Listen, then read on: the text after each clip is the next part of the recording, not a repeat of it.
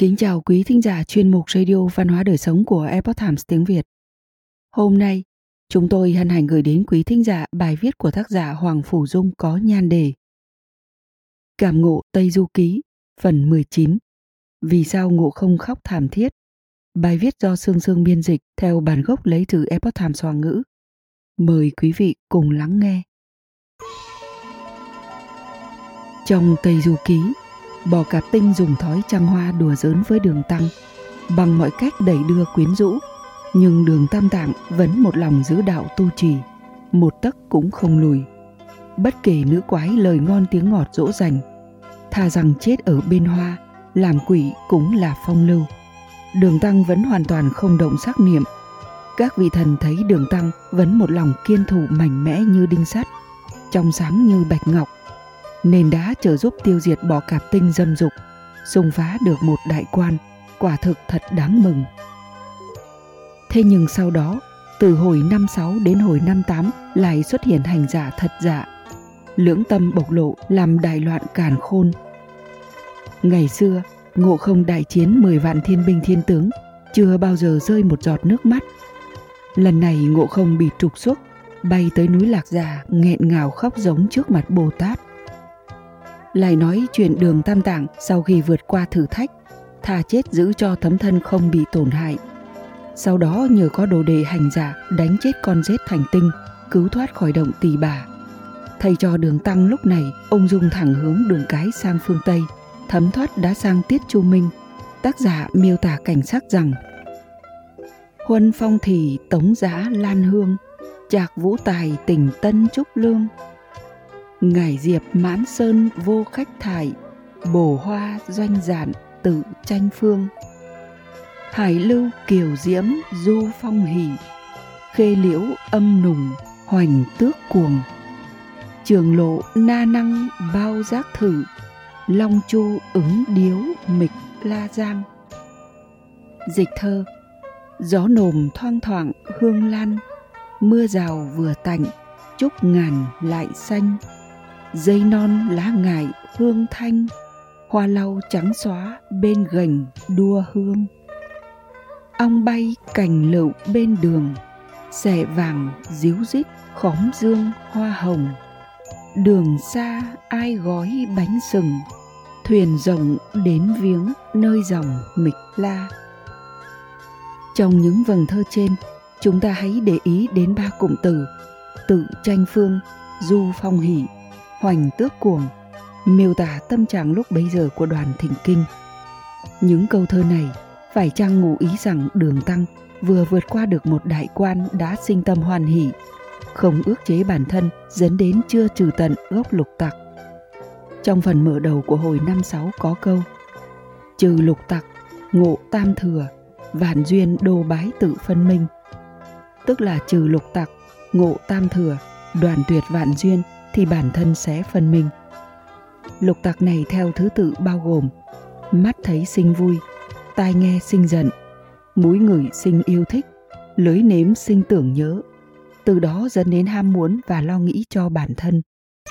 Tác giả đã chỉ ra rằng chỉ có trừ tận gốc lục tặc mới có thể ngộ đạo, hết thảy duyên phận cũng sẽ tùy theo đó chấm dứt, từ bản thân mình minh tỏ. Cảnh tượng dưới ánh nắng của mùa hè khiến tâm tư của đường trưởng lão phiêu phiêu bồng bềnh. Nghĩ tới bánh sừng, nhớ tới khuất nguyên, nghĩ tới thuyền rồng, nhưng lại không thấy những thứ trước mắt có tính hàn như lan rừng, trúc ngàn, cành lựu, rằng liễu, con suối. Đang nhắc nhở đường tam tạng mau ức chế tâm hoan hỷ và tâm nóng giận. Tuy nhiên, đường tăng không phát hiện ra nội tâm của mình, bởi vậy hỏa diệm sơn ở phía sau trở thành một đại quan diệt trừ tâm nóng giận của ông. Lại nói vào tiết trung minh, Ngộ Không đã giết mấy tên cướp, ngăn đường cướp bóc của lũ cường đạo. Điều này làm cho đường trưởng lão vốn lương thiện cảm thấy sự nhẫn nại đối với Ngộ Không đã đến cực hạn. Bởi vậy thản nhiên niệm kim cô chú. Đại thánh bị kim cô chú siết tai, làm cho đầu như bị thắt lại, mắt lồi ra, choáng váng, đau đớn lăn lộn trên mặt đất nhào lên lộn xuống kêu la. Đường tăng mắng ngộ không, quá hung ác, không phải là người đi lấy kinh, càng không có một chút nào thiền niệm và đuổi ngộ không đi. Lúc trước, Ngộ Không bị đè dưới ngũ hành sơn, Bồ Tát đang tìm người đi thỉnh kinh. Khi đi đến ngũ hành sơn, Ngộ Không cầu khẩn Bồ Tát giải cứu. Hắn nói, con đã biết hối hận, mong Bồ Tát Đại Từ Đại Bi chỉ cho một con đường, con tình nguyện tu hành. Bồ Tát nghe vậy rất đỗi vui mừng, bèn nói, Thánh Kinh đã nói, nói lời thiện tức thì ngoài ngàn dặm đáp lời, nói lời bất thiện, ngoài ngàn dặm không đáp lời. Tâm của các đại giác giả rộng lớn phi thường, bất kể mọi lỗi lầm trong quá khứ, chỉ cần người ấy muốn tu hành, Ngài sẽ gia trì và trợ giúp người đó vô điều kiện. Trong mắt của thần Phật, khi một người đồng chân niệm muốn tu luyện, muốn phản bổn quy chân, một niệm này xuất ra thì chân quý hơn bất kể thứ gì. Khi ngộ không bị đè dưới ngũ hành sơn, 500 năm chịu đủ loại gian khổ, 500 năm đông qua hạ đến, nóng lạnh giá buốt. Trong hoàn cảnh khổ như vậy mà vẫn không mất đi chân tính và biết soi lại lỗi lầm của bản thân. Nhận ra mình đã phạm tội nên đã bị Đức Phật giam dưới núi này. Hắn biết trước kia đại náo thiên cung là sai rồi. Hôm nay hối cải, cam nguyện tiến vào Phật môn tu luyện. Bao nhiêu chư thần biết được tin tức ngộ không quy y Phật môn đều rất vui mừng cho hắn. Trong mắt thần Phật, ngộ không muốn tu luyện, đó là thiện tâm lớn nhất. Ngộ không một đường hành yêu trừ ma, bỏ bao tâm huyết bảo vệ đường tăng đi lấy chân kinh. Tại hồi 33, một trong những cửa ải khó khăn tại núi Bình Định, Ngộ không bị yêu quái dùng phép ép ba hòn núi lớn đè chặt. Lúc đó Ngộ không đã nói một lời rằng Được Bồ Tát ban cho pháp trị, thầy trò cùng tu hành, cùng chung số phận, cùng gặp, cùng biết. Có thể lý giải là sống chết cùng nhau, cùng đường tăng đi Tây Thiên lấy kinh, nghĩa là hai người là một, là đồng tu, cùng tu một môn, cùng duyên phận. Trên con đường thỉnh kinh gặp phải tất cả ân oán, ngộ không đều cùng đường tăng đối mặt, cùng nhau đảm đương, tức là cùng một trình thể, cuối cùng cùng nhau bộ hành đến Linh Sơn, cùng nhau tu đến cùng, thấy được chân thân như lai, cùng ngộ trên con đường thỉnh kinh cùng luận bàn lĩnh hội đối với Phật Pháp. Để bảo vệ đường tăng, Ngộ không từng làm vỡ sáu lá gan phổi, dùng hết ba cọng lông và bảy lỗ tim. Đại Thánh vốn chỉ bái lạy ba người, đó là Phật Tổ, Quan Âm Bồ Tát và Đường Tăng. Nhưng vì để lấy được bảo bối cứu Đường Tăng, Ngộ không đã từng nhấn chịu khuất nhục, tại áp lòng động dập đầu quỳ lại lão yêu quái. Ngộ không tuy ngang ngược nhưng tâm tu luyện rất thành tâm, thành ý, làm việc nghĩa không chùn bước, không oán thán hay hối hận. Đường Tăng không nhìn thấy thiền niệm lớn như vậy, lại đuổi ngộ không đi. Tác giả cuốn tiểu thuyết thở dài rằng Tầm hữu hung cuồng đan bất thục, thần vô đỉnh vị đạo nan thành. Tâm ở trong câu thơ là chỉ đường tăng, thần là chỉ ngộ không, đuổi ngộ không đi, thần không có địa vị thì làm sao lấy được chân kinh, chính quả làm sao mà thành tựu.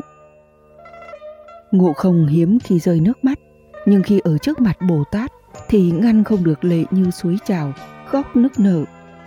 Lấy kinh không thành, chính quả không thành, bách tính con dân đại đường chờ đợi chân kinh. Quốc vương đại đường chuẩn bị cứu độ vô lượng chúng sinh và sự giao phó của thần Phật cũng như ký thác vô hạn hy vọng của họ đều tan thành mây khói. Ngộ không làm sao không thương tâm, vậy nên hai hàng nước mắt chứa chan Phật môn là từ bi, cấm chỉ sát sinh và làm tổn hại chúng sinh. Nếu như nhìn thấy giết người phóng hỏa, vào nhà cướp của mà vẫn thờ ơ, thì đối với người tu luyện là tâm tính có vấn đề. Đường Tăng tá túc qua đêm tại nhà Lão Dương. Lão Dương nói con trai ông ta không làm việc đàng hoàng, trong đầu toàn những suy nghĩ xấu xa, cướp của giết người phóng hỏa. Cuối cùng, hắn dẫn đầu một đám đào tặc cầm dao đuổi giết thầy trò đường tăng.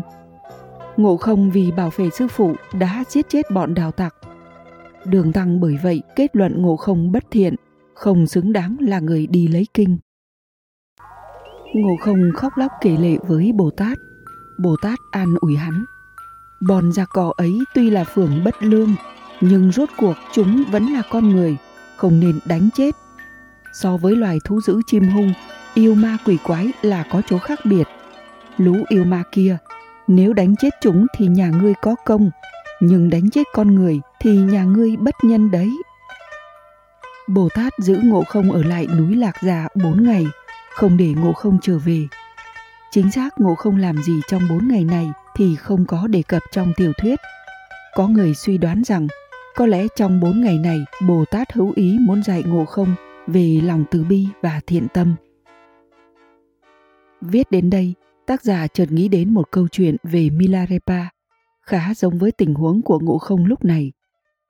Tại Tây Tạng cổ xưa, người bác và cô của Milarepa đã dùng thủ đoạn bất chính chiếm đoạt tài sản của gia đình Milarepa, hơn nữa còn đuổi ông cùng mẹ và em gái ra khỏi nhà. Để báo thù, Milarepa đã học tà thuật bùa phép và giết chết rất nhiều người, vì vậy đã tạo nghiệp rất lớn. Về sau, Milarepa hối hận và sợ hãi về những tội ác mà mình đã phạm. Vì vậy thành tâm mong muốn tu luyện chính pháp. Tâm nguyện này ngày càng mạnh mẽ đến mức quên ăn quên ngủ. Dưới sự giới thiệu của sư mẫu là Damima, phối ngẫu của Mapa, Milarepa đến gặp Mapa để cầu chính pháp. Đầu tiên, Mapa bảo ông đến Đa Nhã Ba để ném đá vào một nhóm người xấu đang ngăn cản mọi người đến cung phụng ông. Milarepa sừng sốt, vốn mục đích là cầu chính pháp, nay thay vào đó là tạo ác nghiệp. Nhưng mà không có lựa chọn nào khác, đành phải đi. Trên đường trở về, Milarepa nhặt rất nhiều xác chim và thú.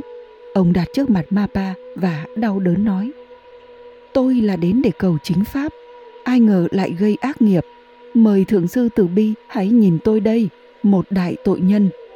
Nói xong liền khóc nức nở. Mapa ôn hòa nói Ta có câu thần chú trong tích tắc có thể cứu hàng trăm con chim và thú. Ta có thể. Tất cả chúng sinh bị ném đá chết lần này. Tương lai khi ngươi trở thành Phật, họ sẽ vãng sinh trong cõi tỉnh độ để nghe Phật Pháp và là chúng sinh của ngươi khi ngươi thành Phật. Với sức mạnh siêu thường của Mapa, những con chim và thú này đã không bị đọa vào cõi ác thú. Quả nhiên, Mapa ngồi thiền trong giây lát, những con chim và thú này đột nhiên đều thức tỉnh và sống lại. Về sau, Milarepa nhấn khổ tu hành, tu thành chính quả. Trước kia, ông thực hành bùa chú hại người, tạo ra ác nghiệp cực lớn. Giờ đây, với thành tựu trong việc thực hành khổ tu, cuối cùng kết được thiện duyên. Sau khi đọc câu chuyện về Milarepa, hãy trở lại với chuyện Tây Du Ký. Ngộ không vì bảo vệ đường tăng đã giết nhóm đạo tặc vốn không phải yêu tinh yêu quái mà là bọn giặc cỏ chuyên giết người cướp của.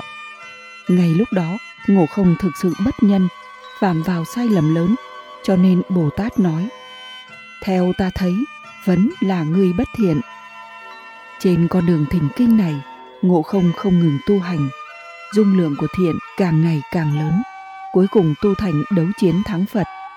Những tội nghiệp đã tạo trong quá khứ cũng theo ngộ không tu luyện thành tựu, kết thành thiện quả. Chương trình vẫn còn tiếp, mời quý vị đón nghe. Quý thính giả thân mến, chuyên mục Radio Văn hóa Đời Sống của Epoch Times tiếng Việt đến đây là hết. Để đọc các bài viết khác của chúng tôi, quý vị có thể truy cập vào trang web epochtimesviet.com. Cảm ơn quý vị đã lắng nghe, quan tâm và đăng ký kênh. Chào tạm biệt và hẹn gặp lại quý vị trong chương trình lần sau. Kính chúc mọi điều bình an và tốt lành đến với quý vị cùng người thân.